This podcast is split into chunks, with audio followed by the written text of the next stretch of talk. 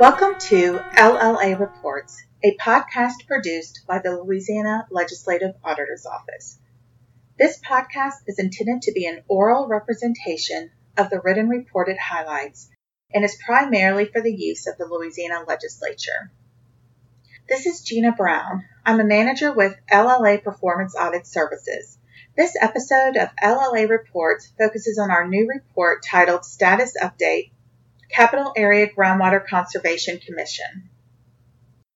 The purpose of this status report was to provide an update on whether the Capital Area Groundwater Conservation Commission implemented recommendations we made in a May 2019 report. In that performance audit report, we found that while the Commission took some actions to regulate water usage from the Southern Hills Aquifer, it did not effectively regulate withdrawals from the aquifer system to reduce and manage saltwater encroachment, and to ensure the sustainability of fresh groundwater for the future. The Southern Hills Aquifer System provides water for the greater Baton Rouge area. The legislature created the Capital Area Groundwater Conservation Commission in 1974 to oversee the management of the aquifer. As part of its work, the Commission regulates wells that are used to withdraw water from the aquifer for both industrial and public use. The Commission does not regulate wells used for agricultural and horticultural purposes, or individual domestic wells. Our 2019 report, Regulation of Groundwater Resources in the Greater Baton Rouge Area, contained 19 recommendations. In our latest report, we found that the Commission fully implemented five of them.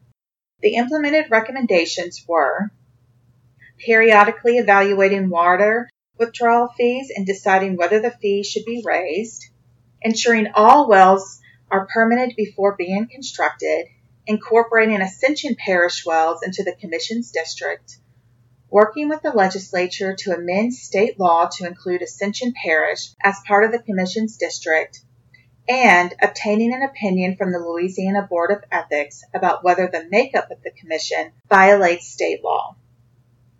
In addition, we found the Commission partially implemented one recommendation that suggested charging an application fee for new well permits and developing penalties for well owners if they fail to obtain a permit before installing a new one.